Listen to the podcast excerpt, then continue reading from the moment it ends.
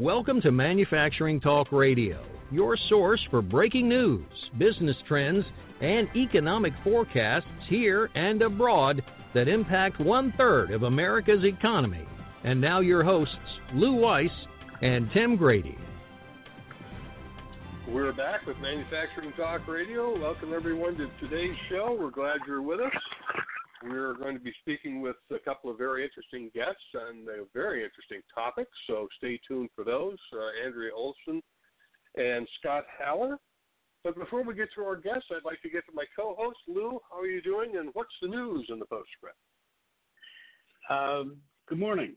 Uh, we're doing fine here. Uh, we're going to get right to it because it's it's a couple of good interviews, and I don't want to waste time with my stuff. Um, last week we had our uh, global show. Uh, we had uh, Norbert Ore from Strategis reporting on the financial uh, numbers for the U.S., uh, which are all looking pretty rosy, not only from uh, Strategis, but Institute of Supply Management and NAM and all the rest of the letters of the alphabet.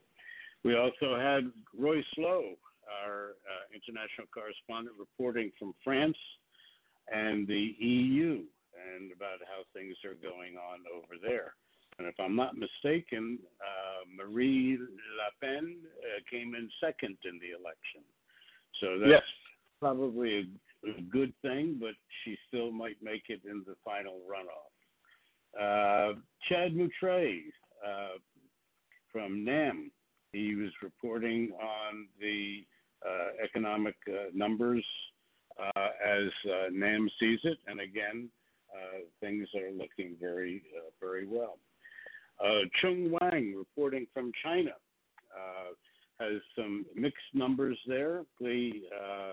China is is healthy. Um, they they're lot, they're doing a lot of things there, including cutting back on their steel production, being that they're 300 million tons of surplus uh, that uh, Mr. Trump, our presidente, uh, is looking to uh, impose tariffs on. But uh, I'll get into that in another another moment. Um, a couple of news items. This one is fresh, fresh, hot off the press. Drones have been used in the Grand Canyon this weekend to find lost hikers. Um, it seems as though that at the height of the uh, Grand Canyon, which is a mile, it's very difficult for helicopters to fly in a stable manner, and they've had many uh, helicopter accidents. Uh, drones seem to have uh, seems to be a safer approach, and they've been using that now for a while. But this this one in particular, this weekend, two people are lost. They're still lost. Uh, but they do have a, a squadron of uh, drones down in the bottom of the uh, canyon looking for them. So here's a, a, a good comment for the value of uh, drones in our society, so that uh, we hope that the, these parties are ultimately found in good health. Uh, it seems as though that uh, Mr. Trump has called for a global review of uh, steel production.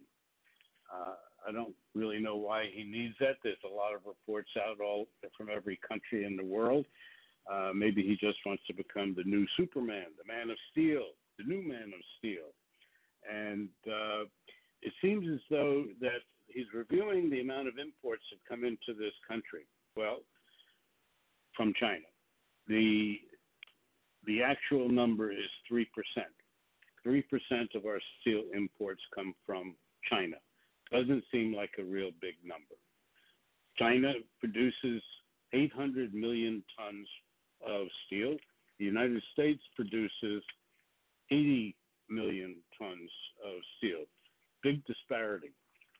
Uh, and he's looking to impose tariffs. But the last time we did that in 2002, it cost an incredible international uproar, uh, particularly from Europe, and they were threatening to impose a $2 billion retaliatory sanctions against the United States. Uh, needless to say, we didn't impose those tariffs. However, we do have a lot of tariffs on steel imports in this country uh, to prevent quote unquote steel dumping. And uh, again, the issue is that there's not that much coming in, particularly from China, who's being the one uh, saddled with this uh, accusation. Excuse me. Uh, the Chinese have claimed uh, recently that they have reduced their steel production by 65 million tons, and they're planning to do another 50 million ton reduction uh, this year. So that's that's basically a 15% reduction in steel production in China uh, over the last year and this coming year. So perhaps the problem isn't as big as it's being made to be, uh, and also the fact that we already do have tariffs on steel imports. Unemployment, the lowest in 17 years. 4.5 is considered full employment, but that's the the E3 number. U3. U3, sorry, U3, and the U6, of course, is about double that, closer to 10%. Right. Uh, so uh, let's see, Wisconsin, the home of Tim Grady. Um, Yay! Home, yeah, really. Uh, in 2013, uh, the state government granted tax credits, uh, and over the last three years, as a result of those tax credits to manufacturers and agriculture, have added 21,000 jobs. Now, for a state like Wisconsin, an increase of 21,000 jobs would be like the state of New York adding hundreds of thousands of jobs. So good for you, Wisconsin, and maybe some of the other states around the country should think about uh, tax grant uh, credits and uh, see what that might have, or at least look into what could Wisconsin do. Um, I'm sure those 21,000 jobs did not include any cows. They probably all were human beings. So that said, Tim, back to you. Well, we've got two very interesting interviews, so let's get to our guests. Joining us now is Andrea Olson. She's the CEO of Pragmadik, an interesting marketing company that, that does a lot of things for for their clients. And I'm going to have Andrea kind of give you all the elevator pitch of what she does uh, with Pragmadik for her client companies. Kind of covers a, a broad spectrum of things, and one of the interesting ones that I read as I go to their website, which is uh, pragmadik of ends in D-I-K, pragmadik.com, is uncovering systemic issues that impede growth and limit competitiveness. Andrea, welcome to Manufacturing Talk Radio. Oh, thank you, Tim. Thanks for having me. Why don't you give our listeners kind of an idea of what Pragmadik does, and then we'll kind of delve into some of the details. Sure. Well, you know, we know that manufacturers have been doing lean operations on the back of the house since the Toyota way hit the scene. And so our mentality is why hasn't this transitioned to what we call front of the house operations? So this includes sales, marketing, customer service, technical support. Uh, the questions we ask are, are why are these departments not functioning functioning as efficiently and effectively as they could? So what we look at is customer facing operations in manufacturing and how they impact your existing and potentially new revenues, and find ways to optimize those processes through sales, marketing, customer service, and tactically speaking, that can be digital platforms, this can be organizational re architecture, this can be marketing strategy and communication strategy, this can be product launches and relaunches. So that's really our philosophy. Okay. Okay. And I also see that you are the author of a book called No Disruptions The New Future of Mid Market Manufacturing. For our listeners, that can be found on Amazon.com if you're interested in Andrea's book. Um, let's talk about for a moment, Andrea, something that a lot of people uh, have crossed their mind, crossed their desk, but I'm not sure it gets crossed off their to do list. And that's building and designing a global brand. You folks help your clients achieve that? Uh, yes, yes, we've actually I, I've personally done a few presentations on this subject uh, at some conferences, including uh, FabTech, uh, NTMA, and the Advanced Design and Manufacturing Conference. Uh, but one of the big questions that comes up is organizations are looking to grow, and the first thing that they think of is globalization. Right? They have a product and they say, "Well, this market's saturated here in the United States. We're going to try to move our sales to Europe, uh, South South America, South Africa, um, and the Asian uh, region. The this is something that we do help companies with, but to be candid, I would argue that especially small to mid-sized companies need to really examine what the opportunities are and how that product is going to enter that new market.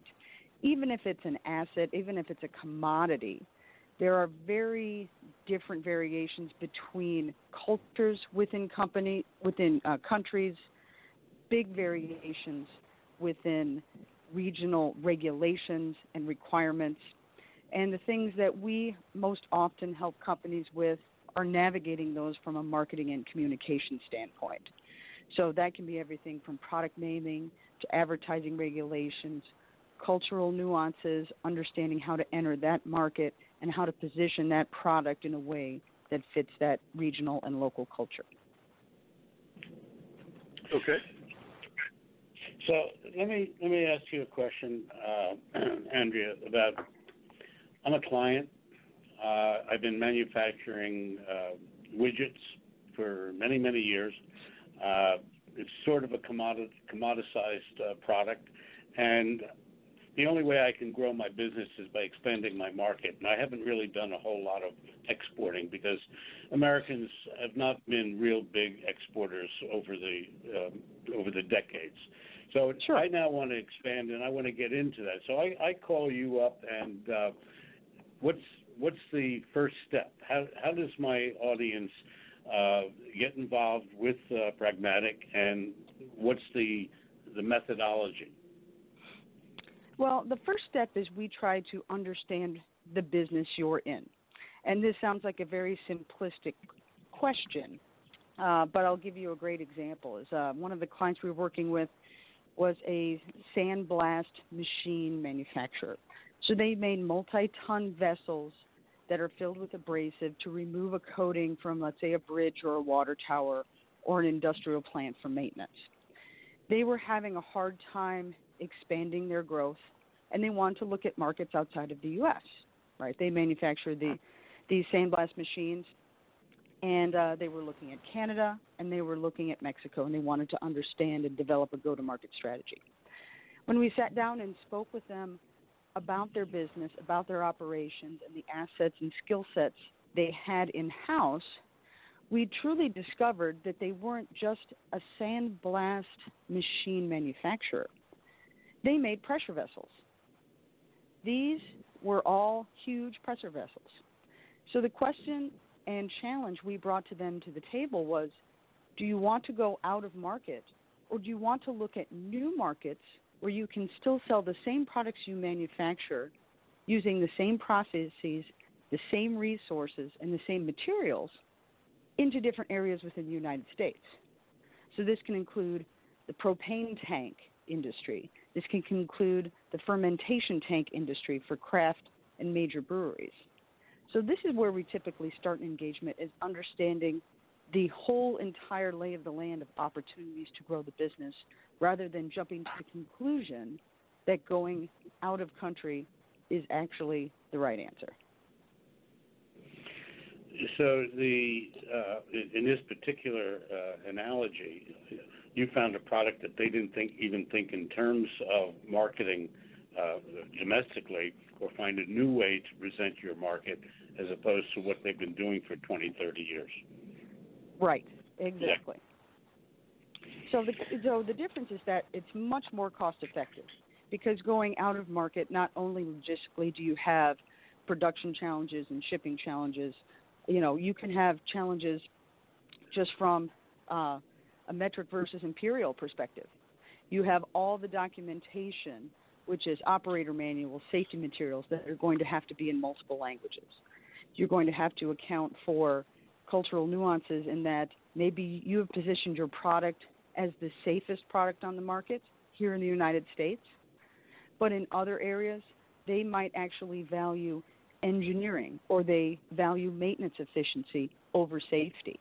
So the message that you have here in the U.S. might not resonate in another country or another region. So going out of market isn't simply shipping a product with a brochure to another country. It's actually a quite an expensive endeavor. Uh, we we know that ourselves. We've done it before. We've had offices in Canada. We had offices most recently in Brazil, and after three years, we uh, figured that Brazil is not a place that uh, we want to be uh, mm-hmm. physically or uh, emotionally or or business wise. Yeah, sure. a, a, difficult country to uh, do business in. Uh, there, there is a there is a point uh, that uh, in our conversation that we had uh, at one point, you and I, we talked about uh, certain business assumptions that a manufacturer or company would have that could actually hurt their company, and you've kind mm-hmm. of made a a list of them. So why don't you give us an idea of what can kill my company?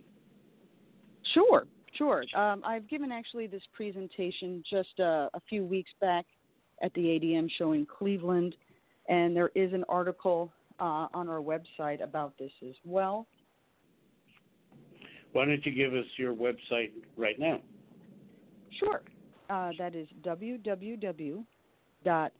P as in Paul, R A G is in goat, M is in mother, A D is in dog, I K is in kite dot com.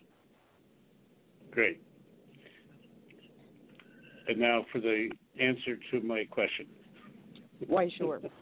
you know, these, we have consolidated this into 10 assumptions after multiple conversations with about 75 different manufacturers. And what we found is these, these assumptions are not uncommon outside of manufacturing, but we've seen the most prevalent within the manufacturing space. And mm-hmm. the first assumption is I know my customers, right? We've had a lot of mid sized manufacturers that say, you know what, I don't need any help in this area. I know who my customers are. I just need more sales. And the challenge is, is that you might know who your customers are today. You might understand who is buying from you right now. But as we alluded to earlier, do you understand the other markets that you could be selling to?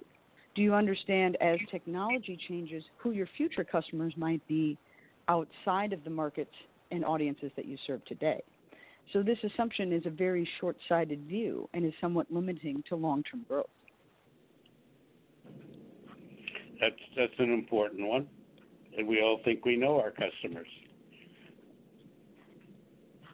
Are there any the other? One, uh, oh, go ahead, please, Andy. Oh, I was going to say the second one is, is, you know, second verse same as first. I know my competition. So, you know, the question is, you know who you're competing against today do you know who you're competing against tomorrow? As companies merge, as organizations change, um, as the market actually shrinks in size, do you know who you're going to be going up against as the industry shifts, maybe from a manual process to an automated process? We have things like robotics, Internet of Things, 3D printing that are all going to disrupt certain industries. And so some of these technologies might be picked up from people that you don't perceive as a competitor today, but could be a competitor within the near future. You have an interesting combination of words that uh, you shared with us, and I'll share them back to you because I'd love to hear the explanation. Lou and I often look, at, at least in his industry, and some of the marketing that goes on as being quite antiquated. Uh, only in the last couple of years has it begun to throttle up you have innovations in manufacturing marketing. I find it an interesting combination of words. What are the innovations in manufacturing marketing these days? You know, it, it they are they are still burgeoning, uh, but really, it's actually taking a page from marketing techniques, approaches, and systems that exist today outside of the manufacturing space. So we're talking about content marketing that is being used heavily within the business to consumer space. Um, we're talking about uh, digital marketing and customer engagement, how people move along each customer touch point. So there's opportunities to use customer data, and oftentimes it's termed as big data, to leverage these insights to say, how can I move someone along the sales process more efficiently? How can I be use a predictive model just like they do uh, in the consumer space to upsell and cross sell more effectively? I would argue that a very, very simple example um, is a consumer facing website called Chewy.com. Chewy.com sells dog food and pet supplies and things along those lines. And they have a program where you can set it up to be an auto ship every two weeks, three weeks, four weeks. And then they will automatically bill you as, let's say, your, your pets consume their food, and then you don't have to remember to reorder. So these are the types of things that marketing communications can do to streamline not only the customer experience, making it easier to engage with a company, but also then limit that customer attrition because you're really simplifying that process of ordering or reordering or a, having a predictive model of knowing when someone's going to run out of a component. Um, one of the other things that I note, and, and it's very interesting, uh, Lou's company is pretty in tune with this, and it's kept him as a market leader for some time leveraging digital marketing and consumer, I'm sorry, customer data to mm-hmm. generate new revenue. The old saying in sales is the easiest place to get new business is from old business. So right. where do you where do you help your customers in leveraging digital marketing and customer data to generate new revenue? Sure, uh, in in a couple different ways. You know, we do start with that taking a look at that big data. But what we specifically do, and actually we're publishing an article on this here later this week, uh, is looking at thick data. Thick data is taking that ethnographic view and doing qualitative interviews and studies of your key customers' behavior. And really understanding it's not so much about we can upsell and cross sell here, but are there also opportunities for new products and services that is an unmet need in the marketplace that you can fill. And then we can take all that information and develop an online digital strategy in concert with how your organization functions at every touch point. Meaning, your whole company is not just online. There's people that call in, there's people that deal with tech support, there's people that deal with customer service, and all of these facets have to work together and in harmony to complete that customer engagement. Um, Andrea, I was uh, thinking a few moments ago that I've been in the manufacturing uh, world for about 50 years. And obviously, in those 50 years, a lot of things have changed, new technologies, but there are still a lot of industries. Uh, take, for example, uh, the machine shop industry or sure. the um, uh, machinery builders, uh, which typically uh, their jobs are always different. Uh, they're they're not making their product has not become commoditized, so they're always doing something new or something different, working as a subcontractor to perhaps a, a major OEM. Mm-hmm. And we, for for example, we know that there are still companies out there that we, we call them up we have to. Uh, they say, well, you have to call back because I have to turn my fax machine on. So right. that always, yeah, that always presents a bit of a chuckle on our end.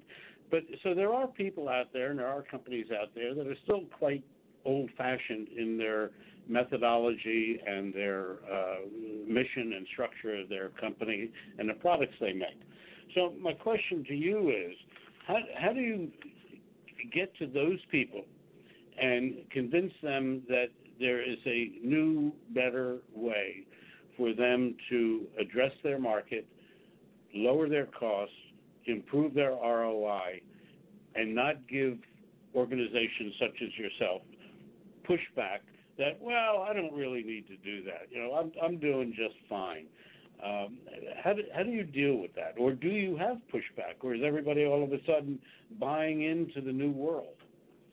Oh, you know, you know how it is. Is that you know there's a typical adoption curve. If you think about even new technology, you know, when the iPhone came out or smartphones came mm-hmm. out, there's those early adopters. There's people that are getting on board immediately. They want the new and latest thing. Then the second stage are those people that want someone else to flight it and are maybe validated by a small group of people that have tried it already. You get to the right. big middle of the curve where you've got the majority of people that are adopting, and then those laggards at the end of the curve that either are the slowest to adopt or actually never will. And the biggest concern that we see within manufacturing are those companies that are really on platforms that, not so much from a nostalgia perspective, you know, you might find it to be, uh, you know, warm and hands-on that they're using a fax machine and that they're, you know, typing up invoices on, on carbon paper. It's the concern that try and the, buy it. Right, that the world has moved past this and there are going to be and are, and are today OEMs, especially larger ones, that are not going to accept business in that format. So it's not so much an issue of when, it's an issue of it's required. And regrettably, some of these organizations that are very change resistant will fall by the wayside. Um, or their assets will be purchased and they will not exist as an entity individually. Uh, so how do we convince these these folks? I think that is really a matter of the the manufacturing industry as a whole communicating from peer to peer of how business can be grown and advanced by accepting and adapting to new technologies and changes within business. It has to come from those early adopters and those mid level adopters talking to those other folks that they know personally, trying to get them on board. Secondly, I would say it's going to require that second and third generation owner, the the younger person that has grown up in a digital space and sees the need to modernize processes. But without these two things, I don't see that change to, truly occurring. Uh, actually, we just had uh, a guest on our show several weeks ago, and unfortunately, I don't remember their name. Uh, maybe Tim will recall it. Uh, it, it was third generation uh, manufacturing company in the Midwest, mm-hmm. and actually, the grandfather who started the company, he was the early adopter back in mm. Right after the Second World War and then trained his son and then the grandson, and they're doing really incredible things. Tim, do you do you remember who that was? Uh, I, I feel ashamed I, I that I don't remember the name. Yeah, and I know offhand we go through so many interviews, and I know they were in Indiana, if I recall correctly. Yes, Indiana. Um, I remember. I remember. It's Indiana. It was Indiana Tool and Die and they changed their name, and I hope they're listening so they can call and beat me up for forgetting them. Uh, but the point was that they have been uh, doing uh, modifications to their business for almost 70 years, and they're they're they're, they're still first adopters, and uh, their business is uh, quite successful. Uh, mm-hmm. So it it it does uh, it does work if you buy in. And uh, that's the point that we are trying to uh, get out as uh, Manufacturing Talk Radio to have manufacturers be aware of new technologies, new ideas, new ways of doing things, and also give them the, the leads to be able to get in touch with those people, such as yourself, who are uh, extremely helpful and knowledgeable in the new world that it might make it simple for them. It's not that complicated. Uh, they just have have to have a couple of coins to be able to pay for changes within their business, but the ROI is quick. Uh, take for example uh, the uh, robotics. Um, they're selling robots now for uh, know, was it forty five thousand dollars for uh, one of the robots that we had on our show. Yeah, Baxter and, and Sawyer. and and their uh, their return on investment was about six eight months. Mm-hmm. So it's uh, it, it, it's it's not difficult. You just have to be able to be open to uh, uh, receive the, uh, the, the idea about expanding and changing and altering your business. And uh, to that extent, uh, you are really quite helpful, I'm sure, with that uh, process. Question for you on millennials. Lou and I have been talking to millennials. We've talking, been talking about millennials. We've been talking about the skills gap for uh, probably as long as we've been on the air. And although it's uh, a slow recovery uh, or a slow transition from the baby boomers to the millennials, what do you see happening with millennials in the manufacturing workforce? You know, uh, this has been a question that's been posed to um, us many times over, uh, and a big part of that has been uh, challenges with recruitment. And I believe that millennials, if if broken, if the process is broken down, millennials are not asking for anything different than the previous generations have been asking for. Right? Everyone wants a challenging work environment. Right? Everyone wants opportunity for uh, advancement and growth. Everyone wants an environment where they enjoy their job and they're working in a safe environment.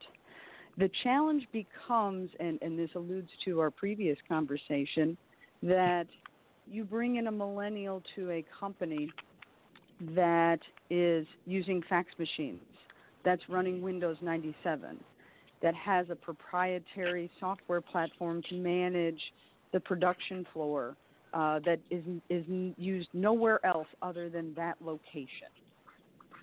And so the value that the millennial can bring is limited because all of these things do not have a shelf life. All of these things actually have to be modernized at some point.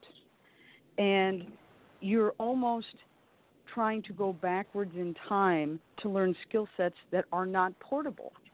So whether you're 24 or 54, it's arguable that what value is am I bringing to a company that is clearly resistant to change? If I bring new ideas to the table, are they going to be implemented or can I be a part of that? And so to me, I don't think an age is a factor there.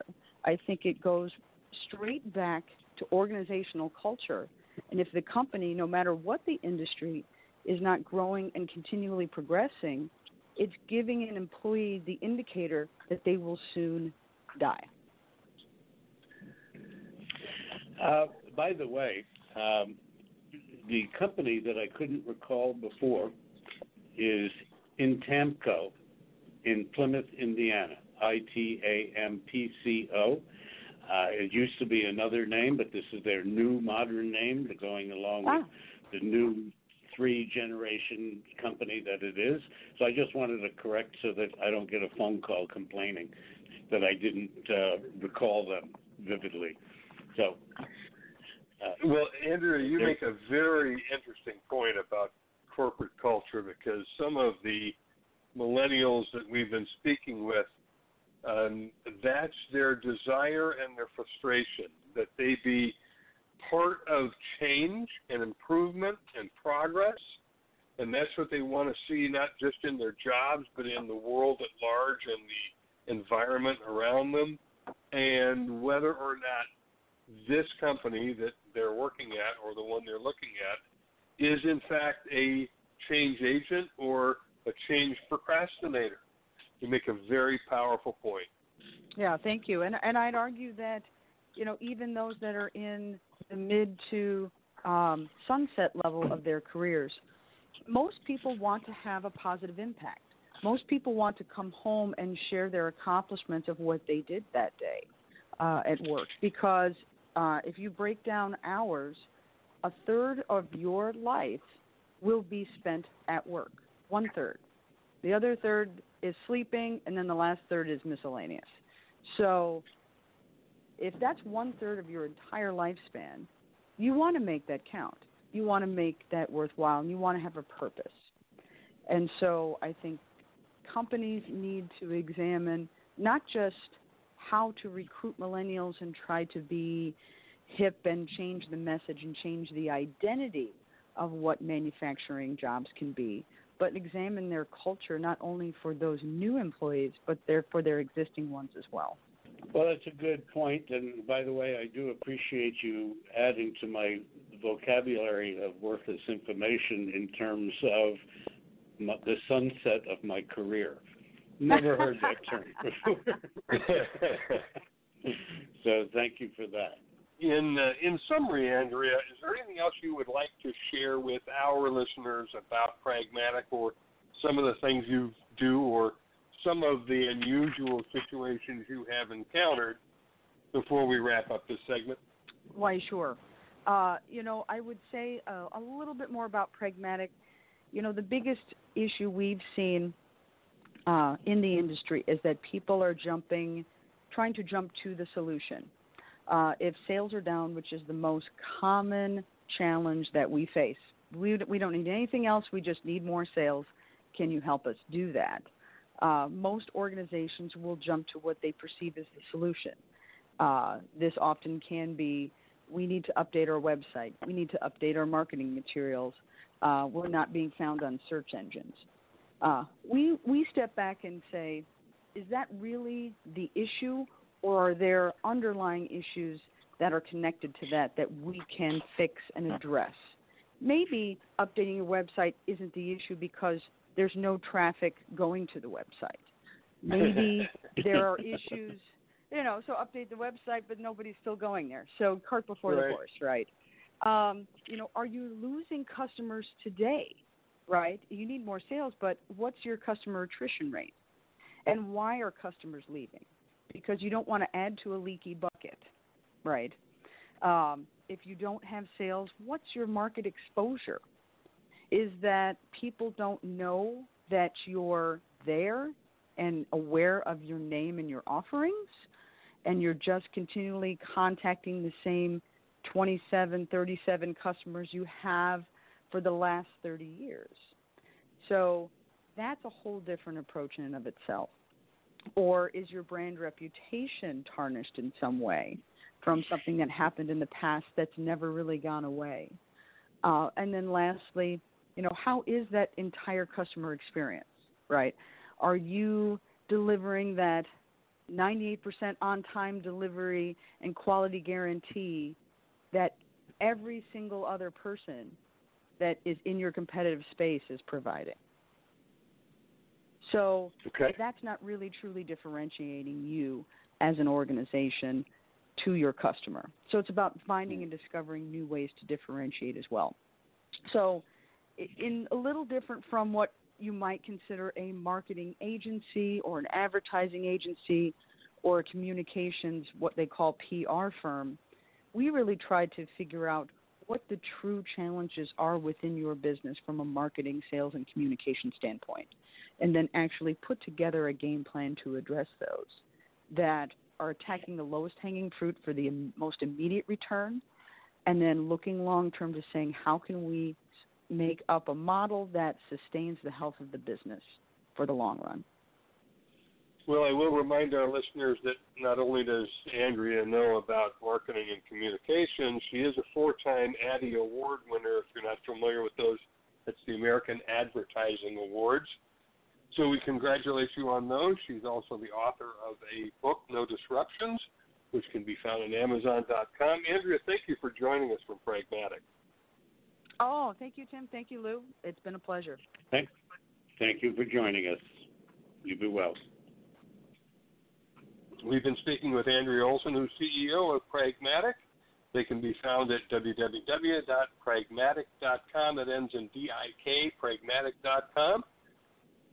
Stay tuned for more information from Manufacturing Talk Radio. Manufacturing Talk Radio will be right back. Elevate your career and stay ahead of the curve with EISM. Brought to you by the Institute for Supply Management. EISM is the first on the go lifestyle compatible learning initiative in the industry. It features hyper short 15 minute modules and guided learning courses that can be completed in as few as three weeks, just right for you or your team. It's the world's largest one stop online learning shop for supply management. Register today at ismelearning.org. How do you keep your business humming? Where do you go when you're looking for quality suppliers of new equipment, components, MRO supplies, repair services, or even raw materials? 30 years ago, you would have turned to the Thomas Register. Today, those big green books are better than ever at thomasnet.com, industry's leading platform for product sourcing and supplier discovery. You can easily find that local machine shop, national distributor, OEM, or any supplier having the right quality certification. Fast and free. You can even get to specific products, components, or downloadable 3D CAD drawings simply by entering specifications or part numbers. There's a reason ThomasNet.com has become the go to supplier discovery tool for procurement professionals and engineers. There's simply no other resource like it, and it's all free. Go to ThomasNet.com today and see how top notch supplier discovery doesn't have to put a dent into your bottom line. All Metals and Forge Group is an ISO 9001 AS and EN 9100 manufacturer of open die forgings and seamless rolled rings in alloy, carbon, stainless and tool steels, aluminum, copper, titanium, and nickel alloys. Visit us at steelforge.com or call 800 600 9290. Welcome back to Manufacturing Talk Radio. Joining us now is Scott Haller. He's with the MS Company, Senior Vice President and Chief Operating Officer. Scott, I'm going to have you explain to our audience what MS Companies does, and thank you for joining us at Manufacturing Talk Radio. Um, thank you. It's, it's it's exciting to be here and have the opportunity to talk about MS Companies. Um, MS Companies is a technology-driven labor provider to to the manufacturing vertical. Um, you know, we leverage technology in the gig economy to provide a trained, scalable workforce quickly and efficiently to our manufacturing customers' needs uh, across our, you know, 13 state footprint and 16 to 20,000 employees uh, that, that are working throughout the year. Wow, that's a number of employees that you're placing. How does a company uh, who has encountered what we all know as the skills gap uh, fill that working with MS companies? Well, the, the, the key is, you know, we're, we're able to, to help close or fill that gap, you know, through our proprietary driven you know, applicant tracking system technology. I mean, we we leverage, you know, social media, uh, again, the gig economy to to attract talent, keep them in our database, and and use different tools and and things of that nature to to recruit, screen, place, you know, quicker um, and more accurately, I believe, than than, than our competition. Certainly over the the past several years, as we've embraced the technology piece and and also tried to use that technology to understand our customer base, what their pain points are, and and how we can help them across all of our business offerings, whether it's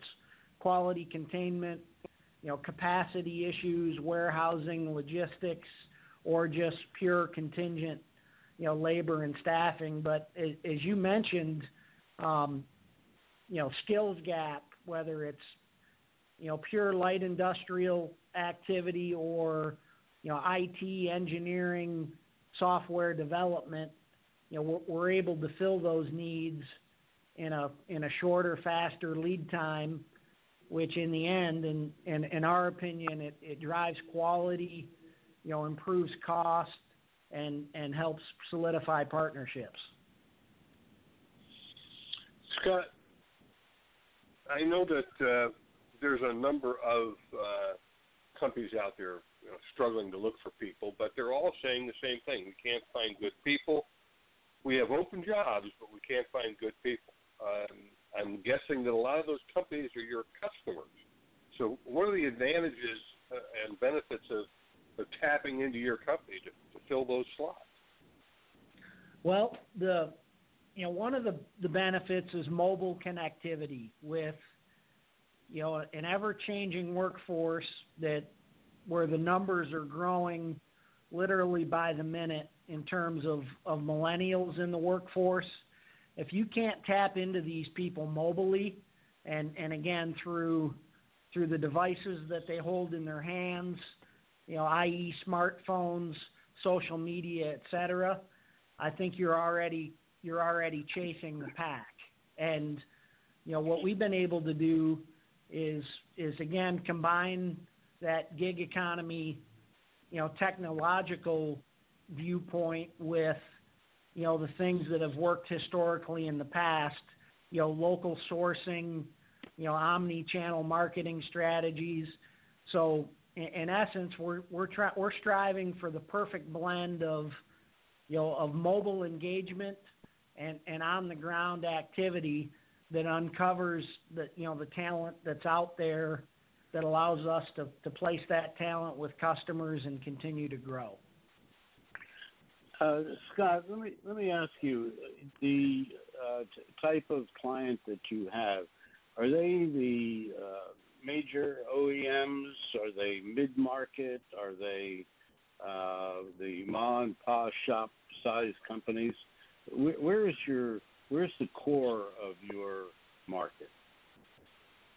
Well, it's the not not to take the easy way out, but the answer really is all of the above. I mean, we we do business directly with with very large, um, very known brand OEMs to to basically the third and fourth tier in in the manufacturing um, supply chain, and you know it, it, it literally varies to that degree. You know, in, in our 13 state footprint, um, you know, we're we're dealing with everybody from from Honda, Hyundai, Kia, General Motors, to it, to use your words, the you know the mom and pop manufacturer that you know that does you know two million and or less in revenue per year, or even or even less than that. So our our customer base is is very broad. So the reason the reason why I asked the question, I, I was kind of setting up for my next question. Um, so some significant portion of your market is the uh, mid market, the uh, uh, the manufacturing company that has 40, 50, 60, 70 people working for them. One of the things that um, that I did over this weekend, I happened to read a book, and the book is called uh, no Disruptions, written by uh, Andrea Olson, who is uh, going to be a guest on our show. And I thought I should read the book and find out what she's all about. And some of the things that she talks about uh, also is the skills gap and so on. And it seems it seems to be that the particularly in the mid market world, um, you know, if you have a lifer employee uh, somebody's been with you for 15, 20, 25 years. And if you have a lot of them, you know, that's great that you have people that work with you for all that time. But then the rude awakening is going to come that they're either going to retire or die. And what is it that the manufacturing, again, the mid market manufacturer, done to uh, prepare for the eventuality and, you know, realizing that uh, this is not going to go on forever. I'm going to have to replace these people. So why not be proactive about it, bringing in people uh, who can be trained by the lifers? And we do, Tim and I do know uh, companies that have done that, that they will work one on one with the with a, uh, a, a legacy employee uh, with a newbie. And that seems to be working. But the problem is that uh, most don't, and most find themselves in the dilemma that I've got jobs, I've got jobs, I can't get people, I can't get people, and they waited for the moment of going over the cliff and saying, "Holy, whatever, I'm going mm-hmm. over the cliff." So to me, it sounds like you, your organization I was you're probably wondering when I was going to get to you. Your organization is almost like the the Uber of employment. Whatever the cus- customer, client, manufacturer needs, you fill that need um, immediately. Is, is, that is that the case? That, that's correct. I mean, so our our mobile applications are key to our success, and and at the end of the day, I'd like to, you know, I'd, I'd like to touch on a couple of things you said. I mean, you hit the nail on the head. A lot of the, and, and to me, it's not just specific to the to the mid markets, but primarily in the mid markets with as challenging as you know the margins in manufacturing have become particularly in automotive you know they're you know these companies their focus is on building and shipping product because that's what their core competency is. Where our core competency has been you know developed over the years to to attract recruit screen train and and and provide labor um, but but you hit the nail on the head you know our ability to use technology to, to to provide a data driven, on demand workforce tailored to the needs of the, manu- of the manufacturing plant you know, is the key. And that, that's everything from, you know, what I call rec to check. You know, the requisition, the demand of the employee, you know, to the to the payment of the employee is all technology based, automated, and not only that, real time and visible through dashboard um, technology and availability that's customized and tailored to to our to our clients' needs, and, and that's really been the di- differentiator is is partnering with these customers, you know, proving to them that we can find, screen, and place the people, but not only that, providing them the real time data and visibility through the dashboards and technology, and also giving them the, the mobile on demand applications that they can use, you know, literally holding in their hand on their smartphone, you know, pressing a button to understand their key key workforce and, and labor analytics. You mentioned uh, earlier that you have a 13 state uh, footprint. Um, is, I, I presume we're talking about uh, the uh, the Midwest. Yeah, primarily, you know, through the through the Midwest, um, you know, whatever they're calling it these days, you know, the Rust Belt, uh, headquartered in Indianapolis, um, you know, north up to to Michigan, Ohio, Indiana, obviously Kentucky, Tennessee, South Carolina, Midwest, the Southeast, and then more recently, um, we have presence in Texas, Missouri, and and Mexico as well. So, uh, what what's the future look like for you going uh, further, either east or west? Uh, we because we have the same we have the same issues here that you have in the in the Midwest, and I don't think that there's another company that's doing what you're doing. Well, we we we we are poised for growth.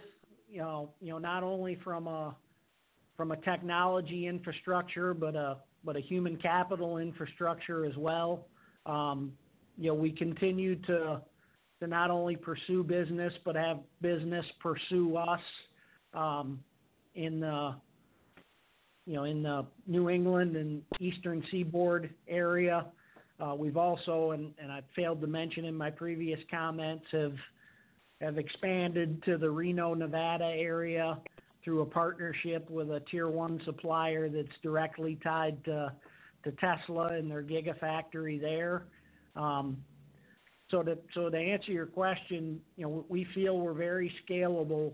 Again, not only from a technology standpoint, but from a human capital standpoint as well as as we continue to fill the pipeline and expect to continue to grow. Scott, uh, we are watching and have on the show every month the numbers that come out of the Institute for Supply Management, all of which are well above 50. both on the manufacturing side and the non-manufacturing side.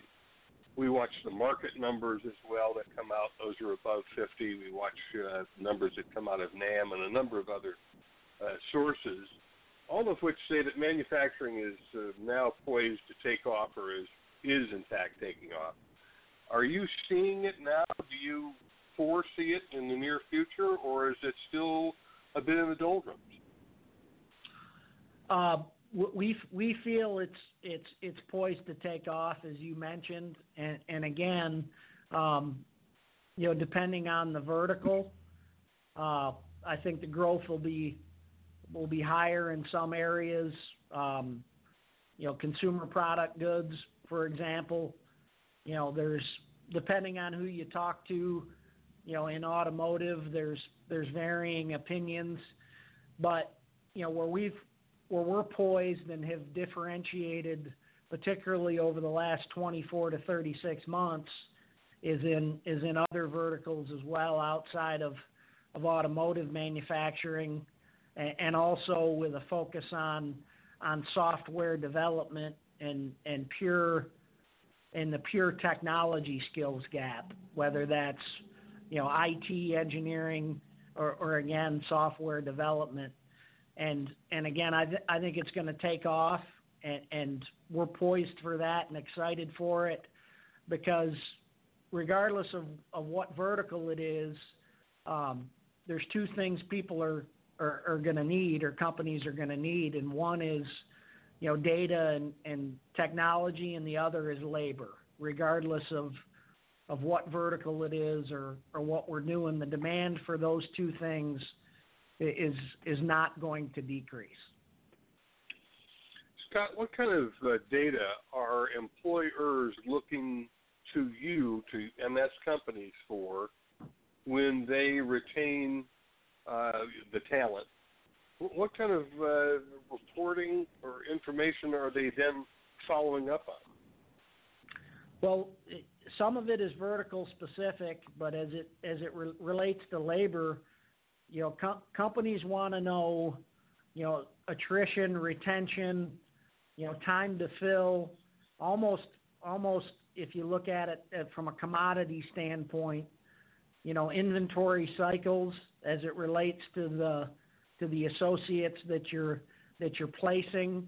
Um, you know, and, and we can tie specific retention and and and uh, attrition numbers directly to you know specific areas of the plant, specific frontline leadership, and and again that's all visible um, real time with you know with the the tailor-made customer dashboards that that our clients use.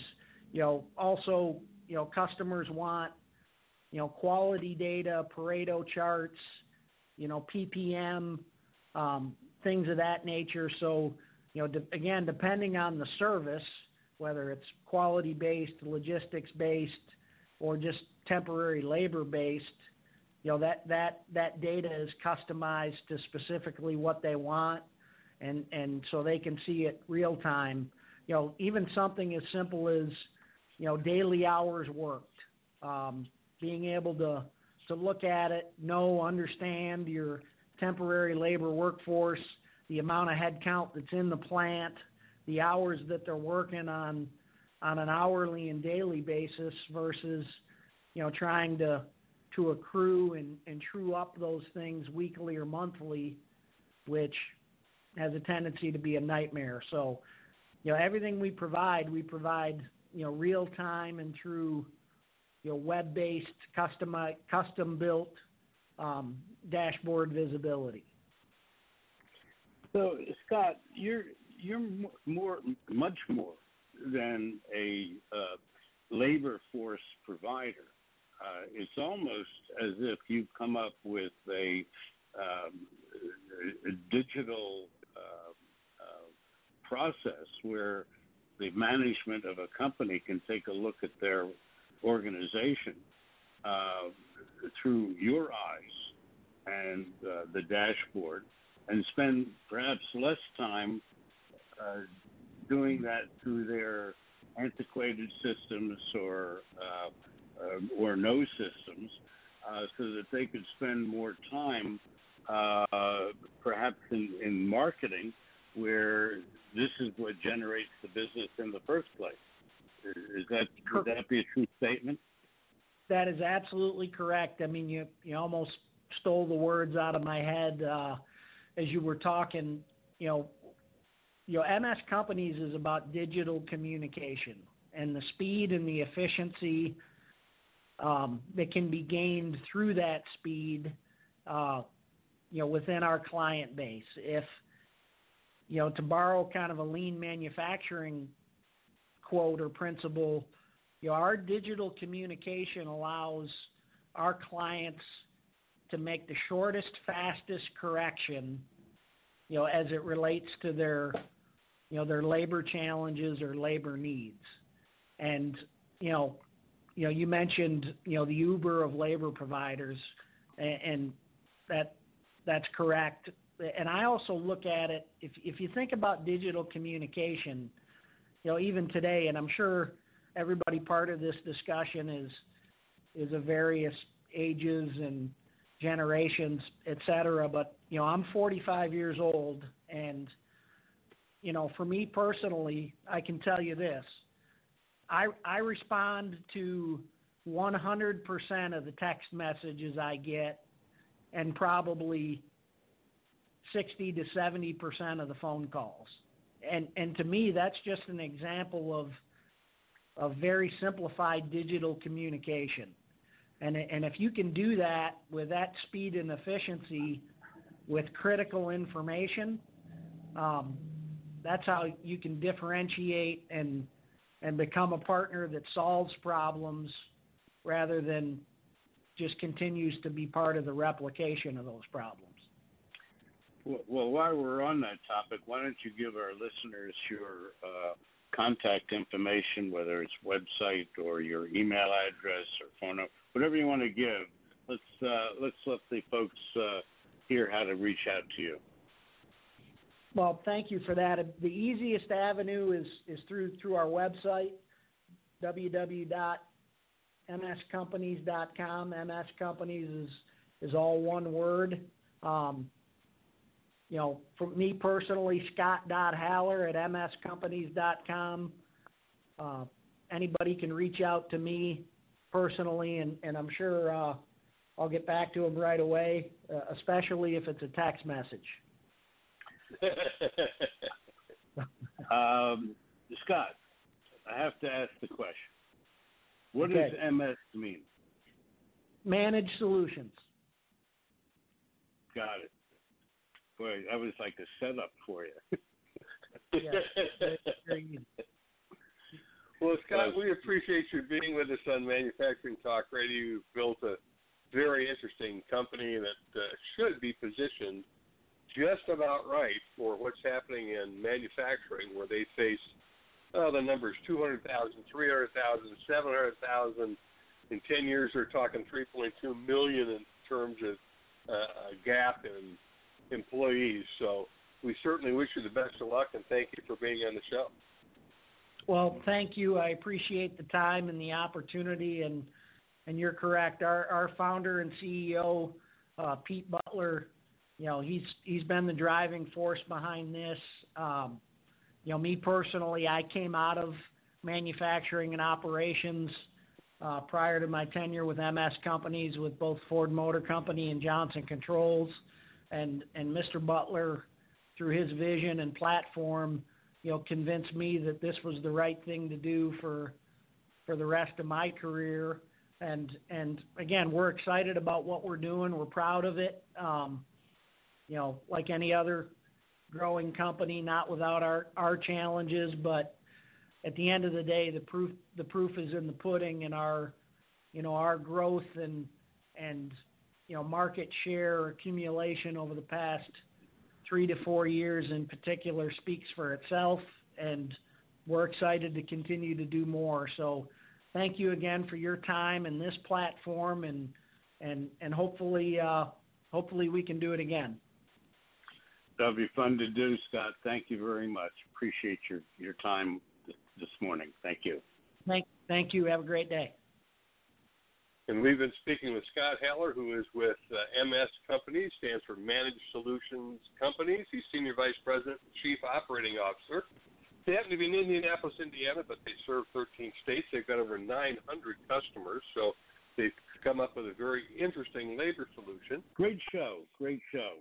Enjoyed the conversation, and I hope that some this information uh, helps uh, our listeners, our audience, and find a use and a benefit to a lot of the ideas and suggestions. Next week's show, we have our usual Brad Holcomb, chair of the Institute of Supply Management, to discuss April's PMI number. And I'm keeping my fingers crossed that that number just keeps on going up, even though Brad likes it to go down once in a while. He doesn't like to see the pot overboil. but uh, we'll uh, we'll see how that plays out. But it's, it's it does seem to happen that uh, the, these numbers go in in in over a period of time. They don't just go up and down like uh, um, one month it's up four points and then down four points the next month. So we're hopeful that it's going to stay that way. Uh, our second guest, uh, also a regular, Dr. Chris Kuehl uh, from the FMA. He's an FMA economist. He's also with Armada Corporate Intelligence to discuss the Credit Managers Index. And uh, with Chris's usual sense of humor, uh, which most most economists don't have. Um, he'll bring some laughter and joy to all of our hearts. Jim? it was a great show, and we appreciate all of you listening to Manufacturing Talk Radio. As always, you can find any of our shows at mfgtalkradio.com. We actually do have people listening to many shows that we did in the past, and all of our current shows are up on our homepage. Under previous shows, we have the entire library. Feel free to visit our website often. We also post uh, breaking news on that site as well, so look for updated uh, news articles. And we enjoy having you listen to Manufacturing Talk Radio. We'll be back again with you next week. Thanks for joining us on Manufacturing Talk Radio. You can hear our next broadcast each Tuesday at 1 p.m. Eastern Standard Time at mfgtalkradio.com. This podcast is a part of the C Suite Radio Network. For more top business podcasts, visit c-suiteradio.com.